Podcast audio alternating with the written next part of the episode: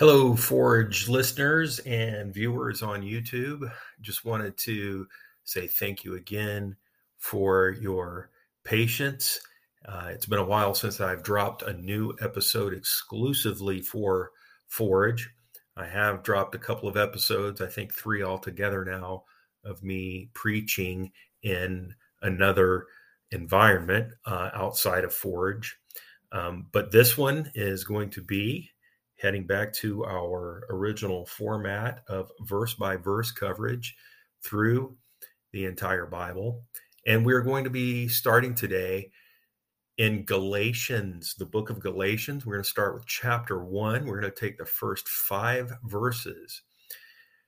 And I've been drawn to the book of Galatians because, as I shared in my last episode, I have uh, had the opportunity to become the pastor at Green Meadow Community Church in Helena, Montana. And it's um, an amazing opportunity. I'm excited about what God is going to do in our church, uh, in and through not only me, but each of the members that have been faithfully attending that church long before I got there.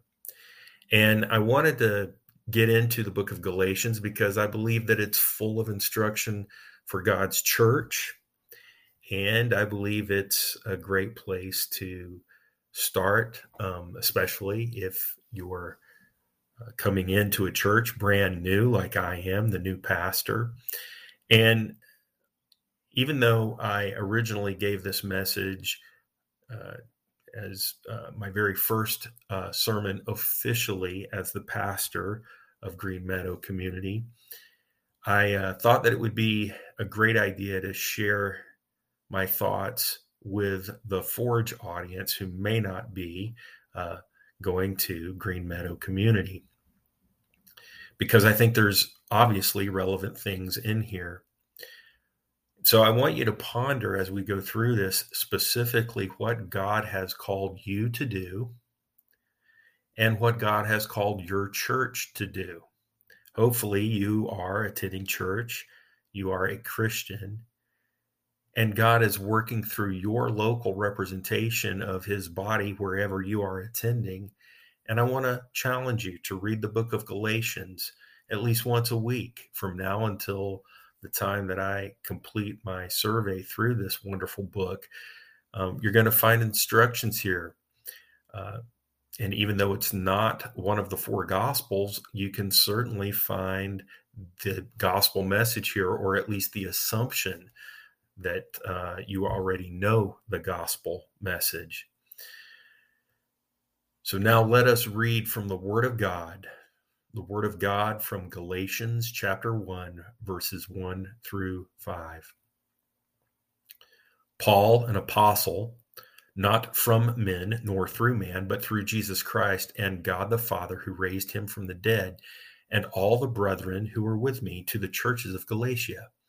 Grace to you and peace from God the Father and our Lord Jesus Christ, who gave himself for our sins that he might deliver us from this present evil age, according to the will of God and Father, to whom be glory forever and ever. Amen.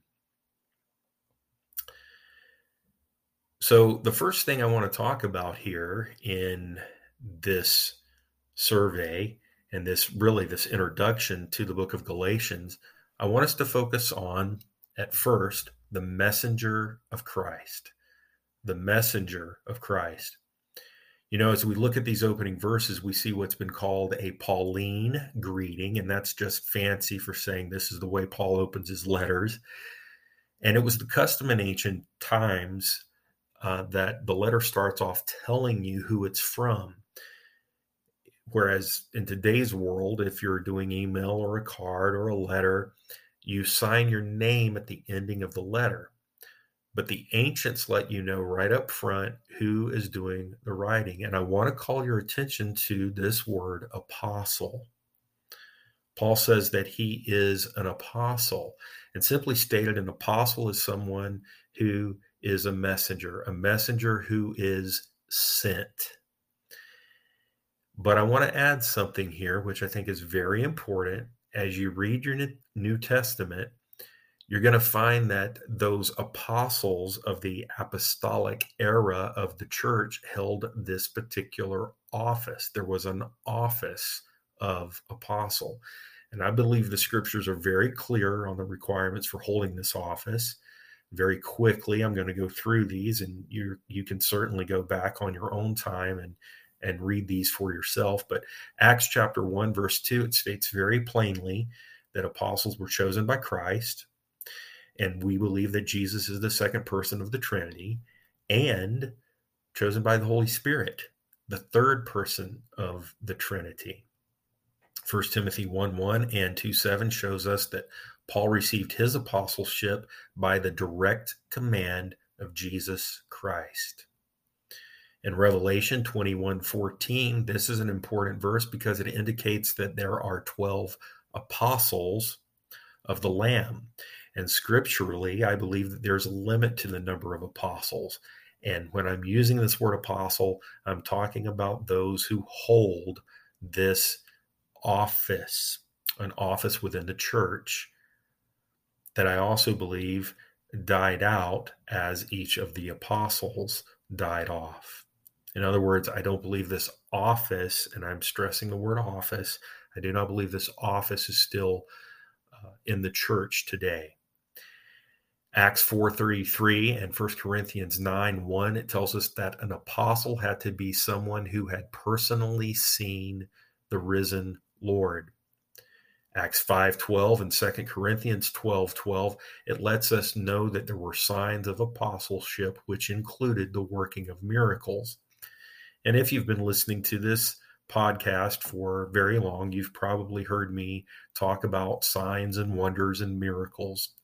And I just want you to know that you finding a special parking place at Walmart in the parking lot or you going to the front of the line or you ask God for a sign and you're out for a walk one day and a leaf falls down out of a tree and, and hits you in the face or it lands on the sidewalk right in front of front of you. These things are not miracles, okay? They are not miracles. A miracle is by definition something that happens that is out of the natural. That's why we call it supernatural or it's out of the ordinary. It's extraordinary. And I bring this out because there are folks going around uh, spreading false teachings about miracles and signs and wonders, and it's simply not true. Do your own research, and you're going to find that what has been passed off as a miracle in most cases it's not true. It's false. They're false teachers, they're false teachings. I will give you an example of what a true miracle is.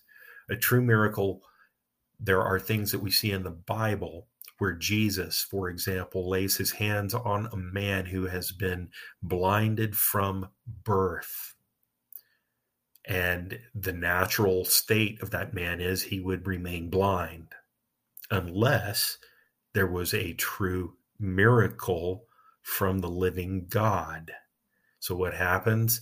Jesus lays his hands on this man and Jesus gives him sight. And for the first time in his life, this man is able to see. Same thing could be said for the lame man, where the apostles, those who are operating in the office of this apostleship, they say, Silver and gold have I none, but such as I have give I thee in the name of Jesus Christ, rise up and walk. And a man who has basically uh, been crippled from birth, something is wrong with his muscles or the the tendons or the bones, you know, the Bible doesn't really say, but miraculously these things are rebuilt, reformed, whatever. There are there is strength placed into those legs that was not there, again, being supernaturally done. And the lame man jumps to his feet and he, he begins walking and leaping and praising God, as the scriptures tell us. So I bring this to your attention because there are false teachers, as I've said, false teachings, and they would have you believe that the office of apostle is still in operation today. And there are those who've given themselves this title. They call themselves an apostle.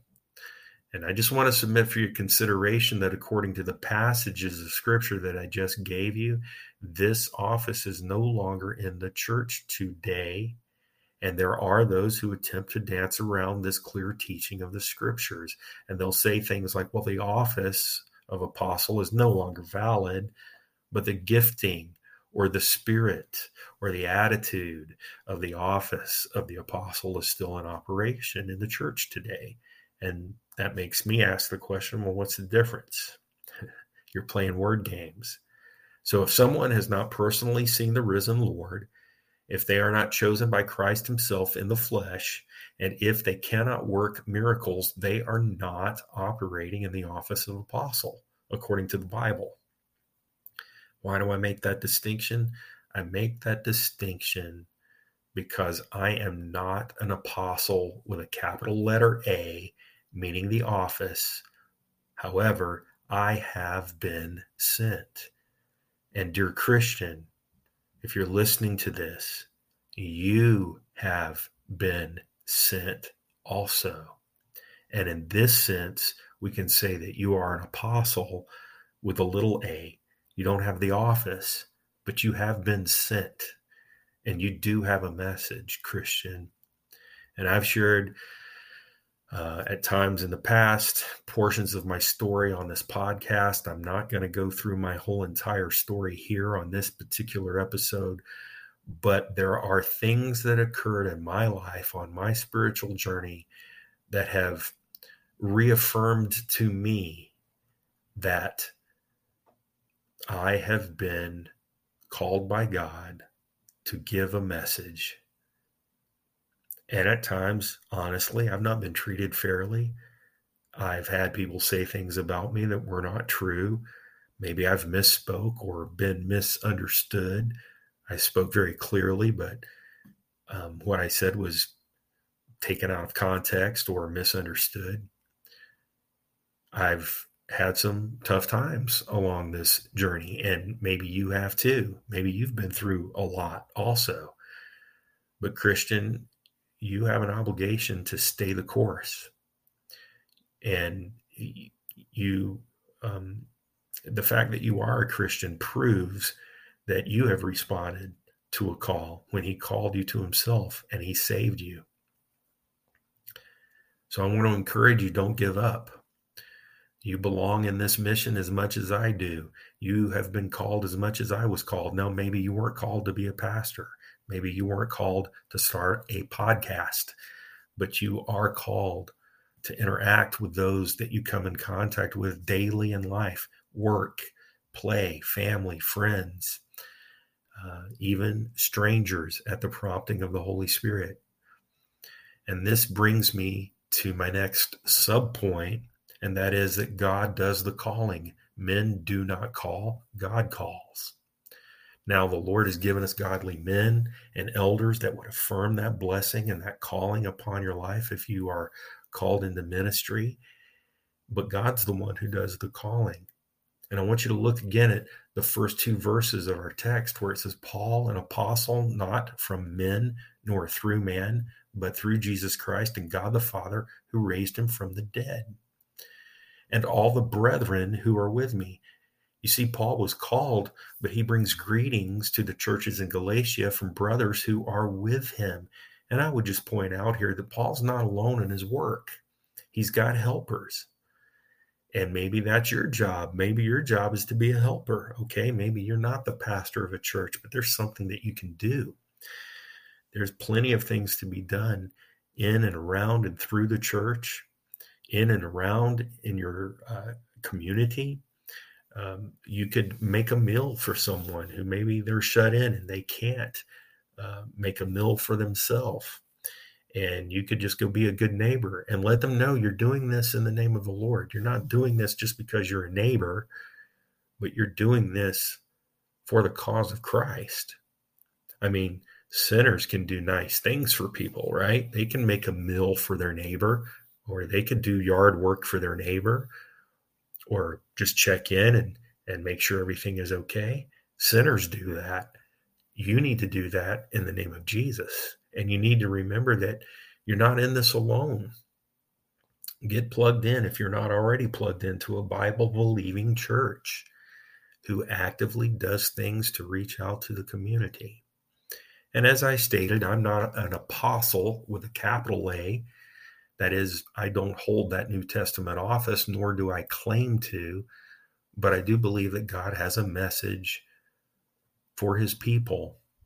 And God has put that message deep in my heart. And as I've already said, if you're listening to this and you are a Christian, guess what? You are a messenger too. And that message is one of grace and peace.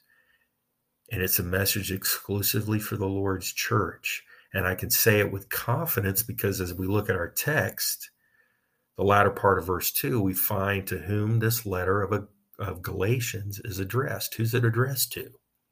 The churches of Galatia. But I also believe that it's addressed to every church around the world every local representation of the body of Christ. It is, after all, the Word of God.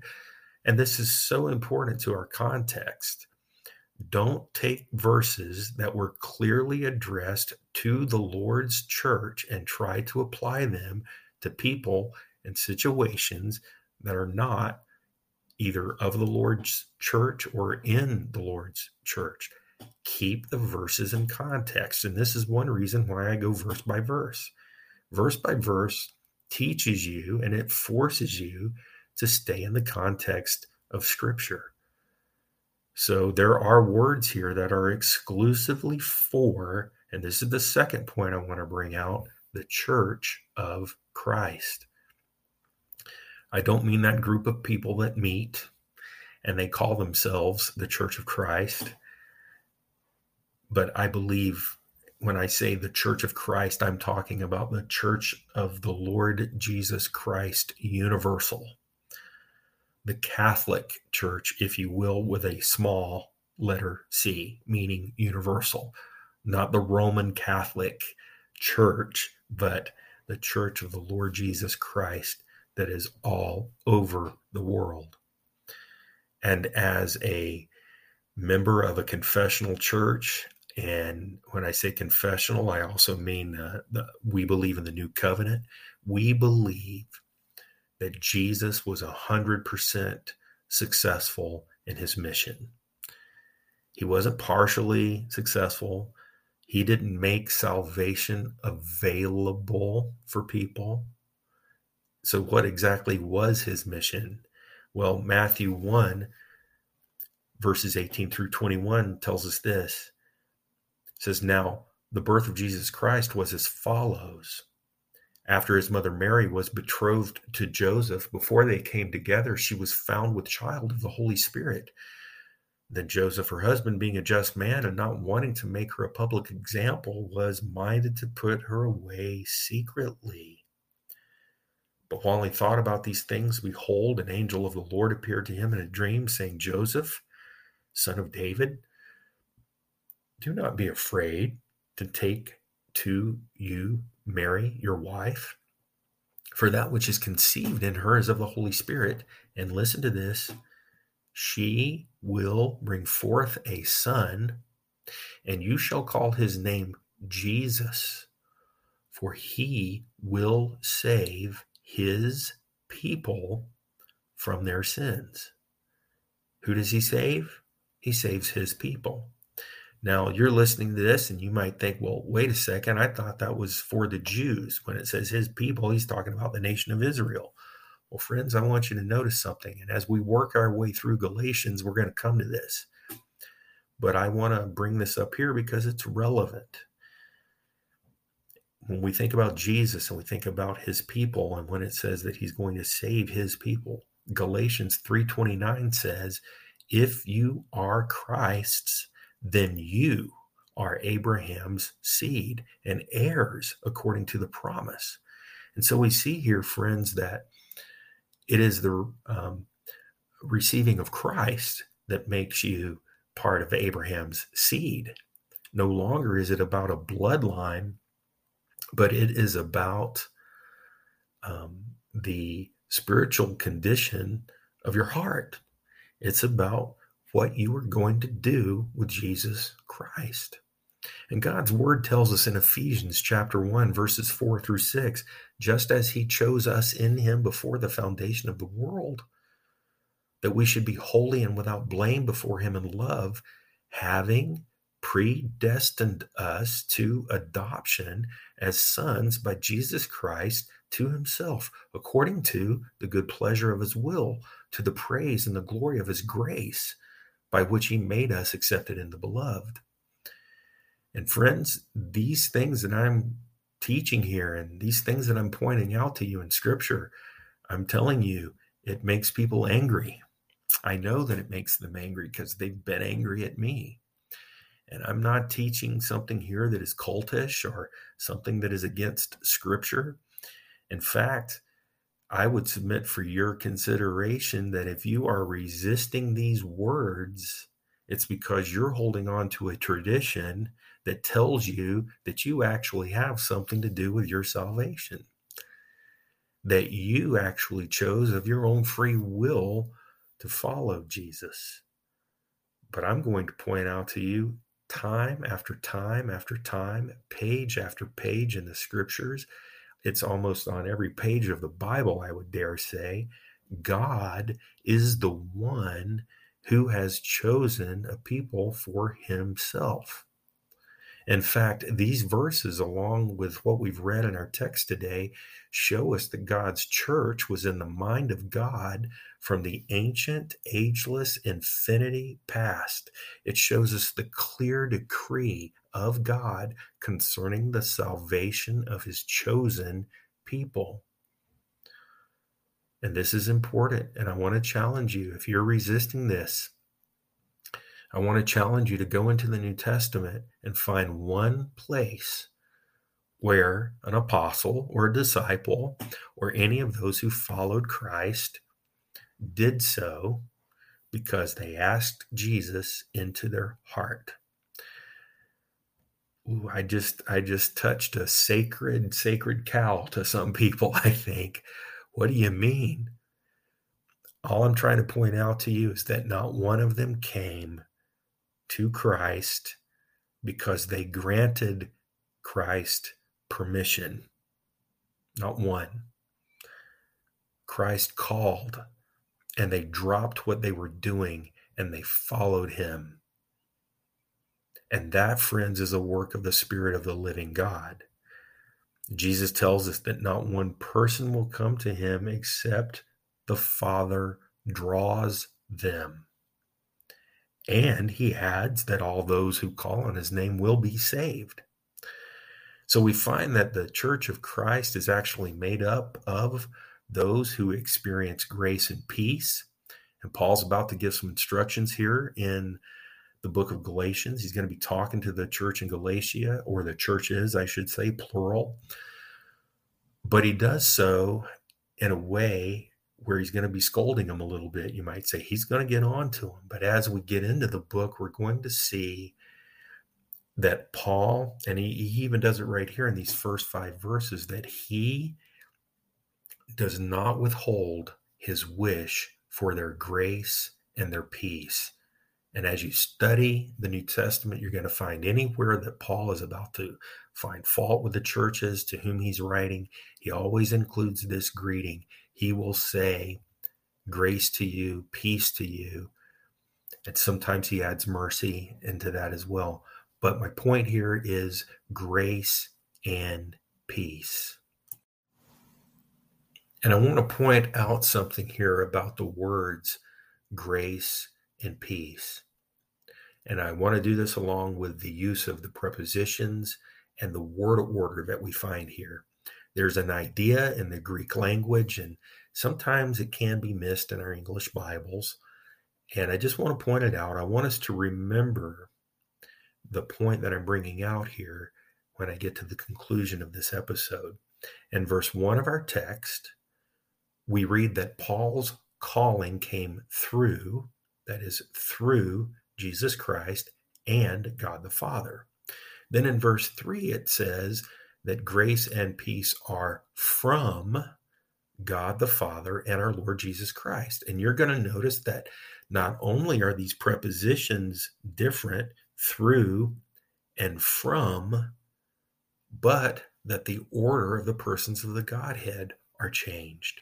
Verse 1 has Jesus Christ first, and then verse 3 has God the Father first. Now, why did Paul write it this way? Well, he wrote it this way because it shows in the mind of Paul that Jesus is God.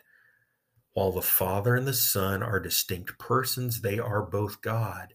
God is one in being, three in persons of the Father, the Son, and the Holy Spirit. But here's why this is important as it pertains to grace and peace. You see, Jesus is not merely an instrument or a tool used by God the Father to give us grace. Jesus Himself, being God, is the one who gives grace to His people, and He gives grace and peace as much as and along with God the Father. I want you to notice that in verse 3, Jesus Christ is also given that additional title of Lord. Lord. And this is significant because in the very next verse, Paul tells us that the Lord gave himself for us. The Lord gave himself for his church. Why do I say us means church? Because he is addressing the church in Galatia. So when he says to the churches in Galatia, you can't take that out and say, well, to the whole planet or to the whole world because that's not what it says. And in like manner, when it says that he gave himself for us, you have to find out well, who is the us? Is the us in this sentence or in this phrase? Is it the whole world? Or is it the church? Well, if you're consistent and if you stick with the context, the context defines it. The Lord gave himself for us, he gave himself for his church. He gave himself for, in this case, to get very uh, strict with it, the churches in Galatia. So you may remember um, I did give a sermon where I referenced Acts chapter 2, and it's um, on the uh, episode, it's on the podcast, excuse me, on the Forge podcast. I'm not sure which episode it is, but I uh, was recorded. Um, in a church in Green Meadow Church. And this was a sermon that I gave there before I was their pastor. And in Acts chapter 2, uh, Peter states in verse 36, he says, God has made this Jesus, whom you crucified, both Lord and Christ. You see, dear ones, Jesus' lordship is attached to his atonement for his people. So when it tells us here in our text that we have this additional title of Lord, it shouldn't surprise us that in the very next verse that Paul is pointing out that the Lord gave himself for his church. Just as Peter states, you crucified him, but he is both Lord and Christ. So scripture tells us in Philippians 2 10 and 11, and you may already know this every knee will bow, every tongue will confess that Jesus Christ is, what is he? Lord. Lord to the glory of God the Father. What am I pointing out here? I'm telling you that only the Lord, the one to whom all authority has been given, the one who has a name that is above every name, only he could atone for his people and his people are those who are forgiven of their sins. Do you want this peace? Come to Christ for the forgiveness of sins. Do you want to be a member of his church? Come to Christ for the get for the forgiveness of sins. In First John, we're told that if we confess our sins, that he is faithful and just to forgive us of our sins and to cleanse us from all unrighteousness. And because of this cleansing, we are, as it tells us here in this text, we are those delivered from this present evil age. Friends, I'm not blind, I'm not deaf.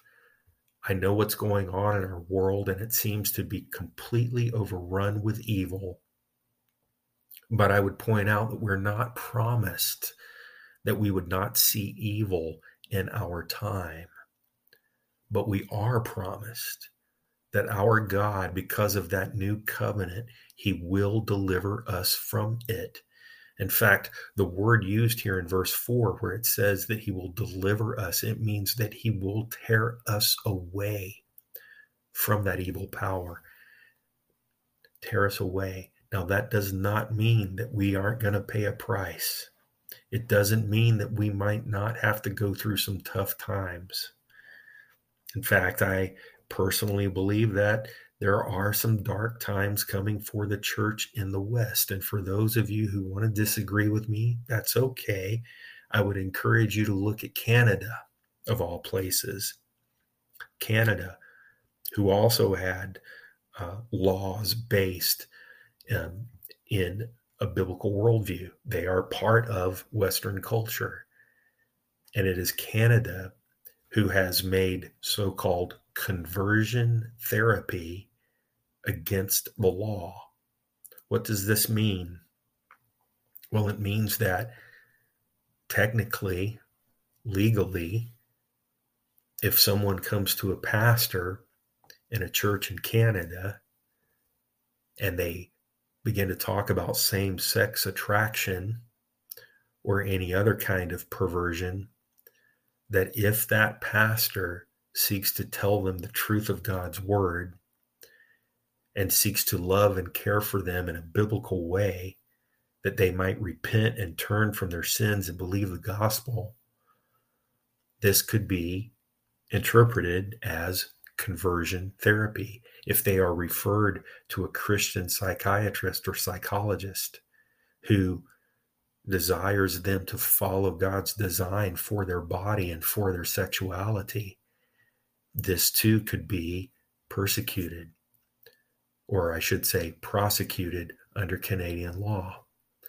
So, what am I saying? I'm saying that being delivered from the present evil age doesn't mean that you're not going to do prison time. It doesn't mean that the government might not come in and, and want to take your children from you. It doesn't mean that uh, we don't have some dark times coming. I don't know when. I'm not a date setter, and I could be completely wrong about this, but I don't think that I am. It doesn't make sense to me that the Lord's church would be persecuted the world over, that our brothers and sisters in China and in Muslim controlled countries and other places around the world, they are uh, put in prison. They are mistreated horribly, tortured, you name it it has happened to the church of the Lord Jesus Christ around the world. And we think because we're Americans or because we're in the West, for some reason, it's not going to happen here. I just don't believe that that's the way it's going to go down. But as Christians, we are delivered in two ways. Number one, we as Christians are free from the moral corruption of this world. What does that mean? Simply put, we behave correctly, not because we've got the willpower to do it, but because Christ lives in us. Secondly, we are free from the coming destruction which our Lord will bring at the day of judgment. One of the reasons I think that we are in such a dark time as a nation as a culture is because there seems to be absent from the presence of the human mind that there is a hereafter. There will be a day of reckoning. Life does go on after this physical body physically dies. You will either glorify God in your salvation and glorification to the praise of his glory and grace, as the scripture tells us right here in our own text.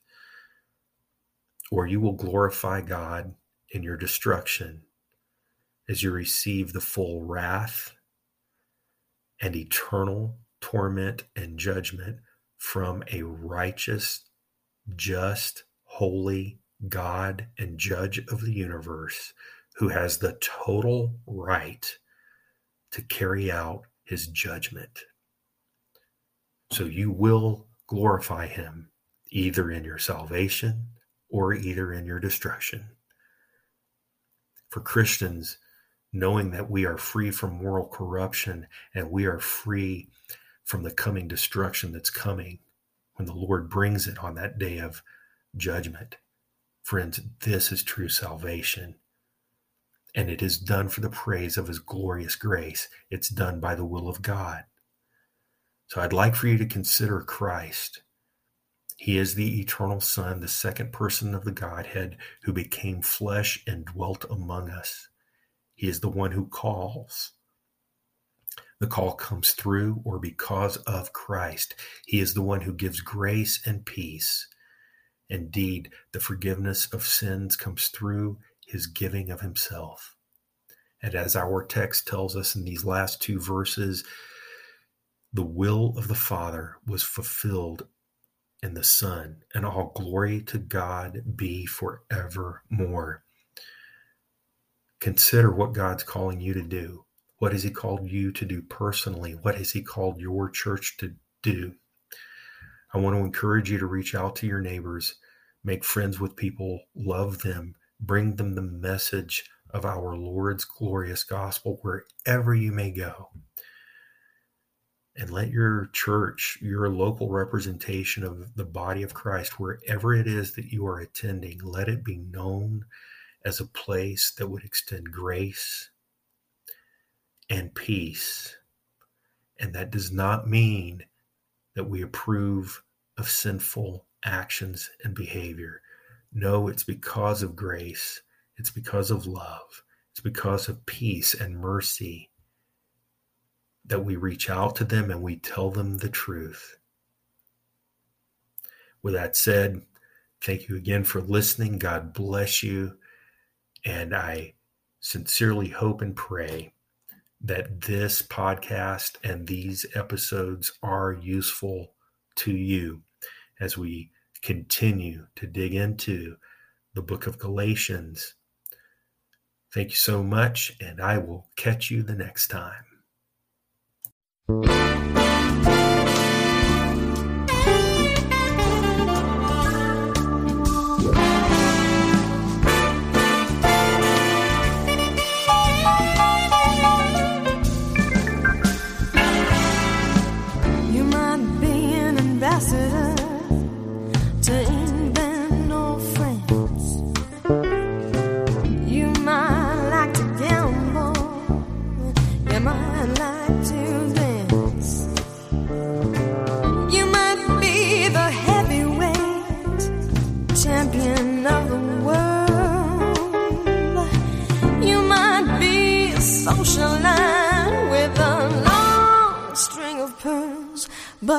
Gonna have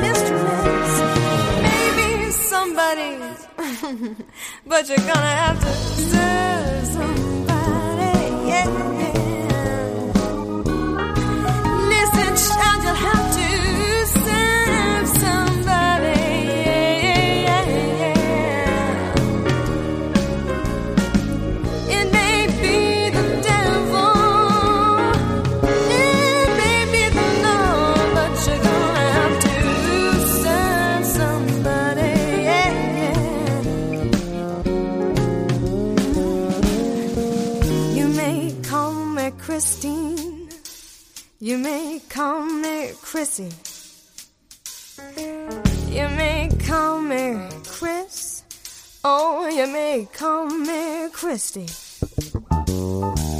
You may call me Kaya. You may call me Kay.